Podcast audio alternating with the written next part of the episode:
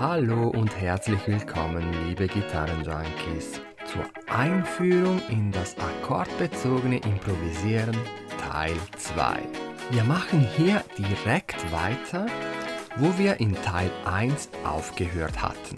Wenn du also Teil 1, den du in der Folge 65 des Podcasts findest, noch nicht gehört und durchgemacht vor allem hast, dann stoppe hier und jetzt und hör dir zuerst Folge 65 an. Ansonsten geht's jetzt mit Teil 2 weiter. Im ersten Teil haben wir darüber gesprochen, wie und wo du die Akkordtöne in einem Barré-Akkord findest. Wir haben den A-Moll als Beispiel genommen. Und wie du diese Töne mit der Pentatonik ansteuerst. Wir haben uns das Basiskonzept angeschaut. Heute nehmen wir einen zweiten Akkord zu. Da es in diesem Konzept ja darum geht, beim Akkordwechsel zu versuchen, die jeweiligen Akkordtöne zu betonen. Unser zweiter Akkord wird D-Moll sein.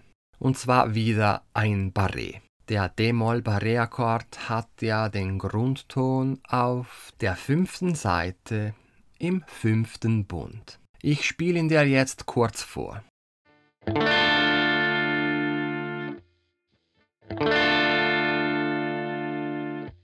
Und auch jetzt, wie wir es bereits im ersten Teil gemacht haben, spielen wir diese Töne mal einzeln an. Denn auch das sind wieder alles Akkordtöne.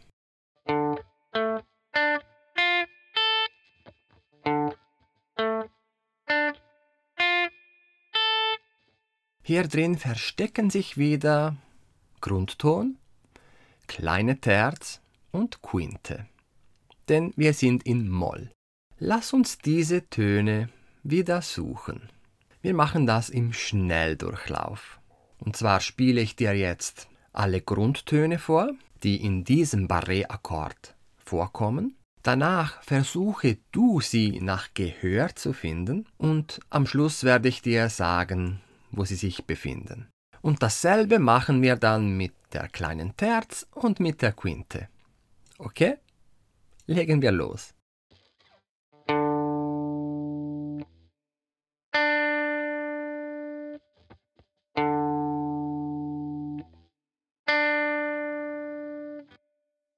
Es hat zwei Grundtöne in diesem Barré-Akkord.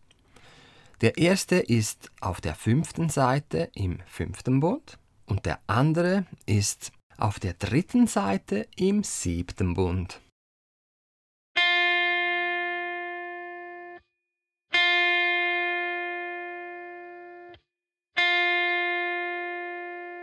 Im Barré-Akkord haben wir genau einmal die kleine Terz auf der zweiten Seite im sechsten Bund.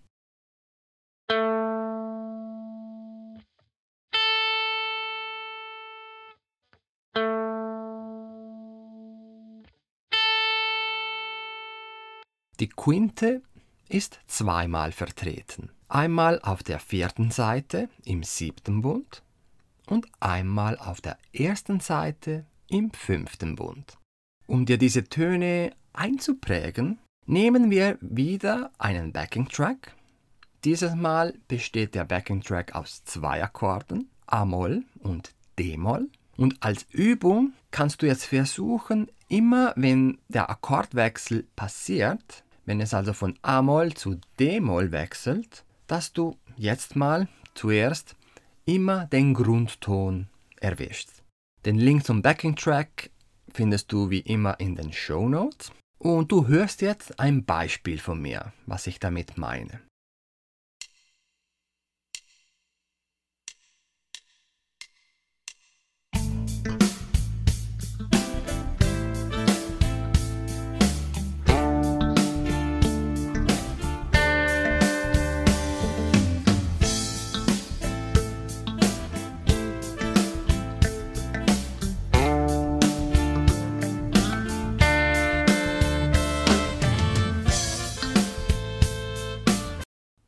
Ich habe beim A-Moll über den A-Moll nichts gespielt, Sobald es aber zum D-Moll gewechselt hat, dann habe ich versucht, die Grundtöne zu spielen.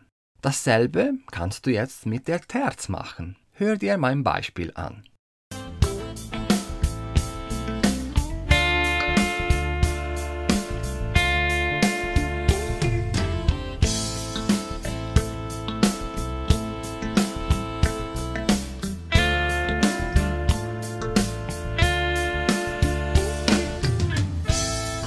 Hast du gemerkt, wie die Terz alles schön hervorgehoben hat? Sie klang richtig cool bei diesem Wechsel. Das ist so, weil die kleine Terz von D-Moll ein Fis ist und diese Note kommt in der Pentatonik, in der A-Moll-Pentatonik nicht vor. Darum klingt sie auch so erfrischend, so, oh, was war denn das? Sie ist die interessanteste Farbe die du beim Wechsel ansteuern kannst. Gut, machen wir noch dasselbe mit der Quinte. Versuche bei jedem Wechsel auf D-Moll auf der Quinte zu landen.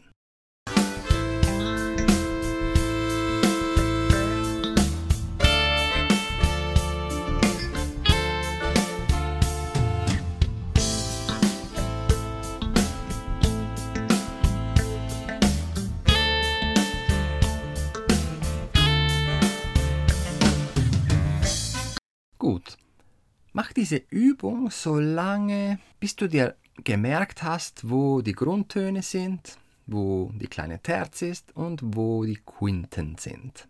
Als nächsten Schritt nehmen wir wieder den gleichen Backing Track, aber diesmal knöpfen wir uns den A-Moll vor. Wenn du bei Teil 1 gut mitgemacht hast, dann solltest du nach etwa wissen, wo all die Akkordtöne von A-Moll sind. Spiel den Backing Track ab und immer wenn A-Moll gespielt wird, dann spiel auch du, dann lande auch du auf einen der drei Akkordtöne von A-Moll. Du hörst jetzt, was ich damit meine.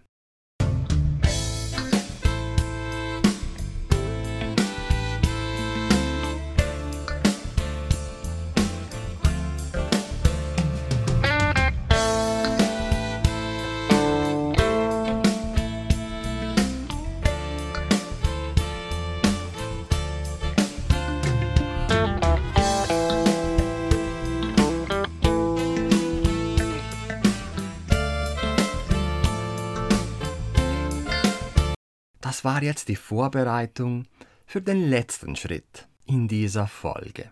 Spiele über A-Moll irgendwelche Phrasen und Licks in der A-Moll-Pentatonik und versuche beim Wechsel zu D-Moll auf einen Akkordton von D-Moll zu landen. Es spielt keine Rolle, ob das gut klingt, was du jetzt spielst. Übertreibe es ruhig mit der Betonung es ist jetzt einfach wichtig, dass du das Gefühl dafür bekommst. Und höre auch ganz genau zu, was es für ein Gefühl vermittelt, wenn du auf dem Grundton von D-Moll landest, auf der kleinen Terz oder auf der Quinte. Okay, dann lass uns mein Beispiel anhören.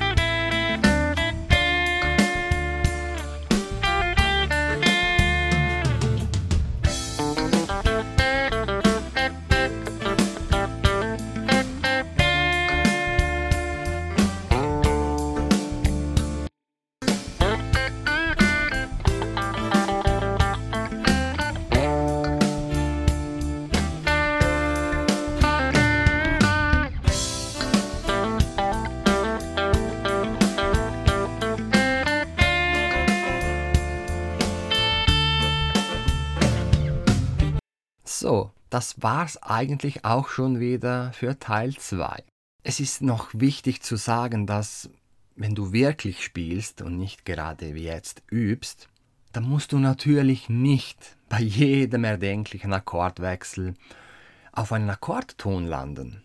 Ich persönlich würde es auch nicht zu oft machen, weil es sonst dann langweilig und vorhersehbar klingt. Aber wie gesagt, zum Zwecke der Übung übertreibe es ruhig. Und denk daran, wir sind hier wirklich nur in der Einführung dieses Themas. Also, ich denke, du hast im Moment, was das angeht, sicher genug zu tun. Gib mir Bescheid, was du davon hältst, ob es völliger Quatsch ist und so weiter. Und wenn wir schon über Akkorde sprechen, ich habe vor einigen Wochen eine Umfrage gestartet unter all denjenigen, die in meinem E-Mail-Verteiler sind und die Community hat gesprochen. Sie hat gewählt. Das nächste Gitarrenjunkie Bootcamp wird ein Akkordgehörtraining sein. Also ein Bootcamp, wo du die ganze Zeit nur Akkorde heraushören kannst. Ich befinde mich momentan in der Songauswahlphase. Wenn du in meinem E-Mail-Verteiler bist, dann weißt du das sowieso schon. Aber für all diejenigen, die noch nicht dabei sind, sobald ein Erscheinungstermin steht, kriegen alle natürlich Bescheid. Okay, dann bedanke ich mich ganz herzlich bei dir fürs Zuhören und vor allem fürs Mitmachen. Ist ja viel wichtiger als nur zuhören. Ich sag Tschüss und bis bald, dein Gitarrenjunkie.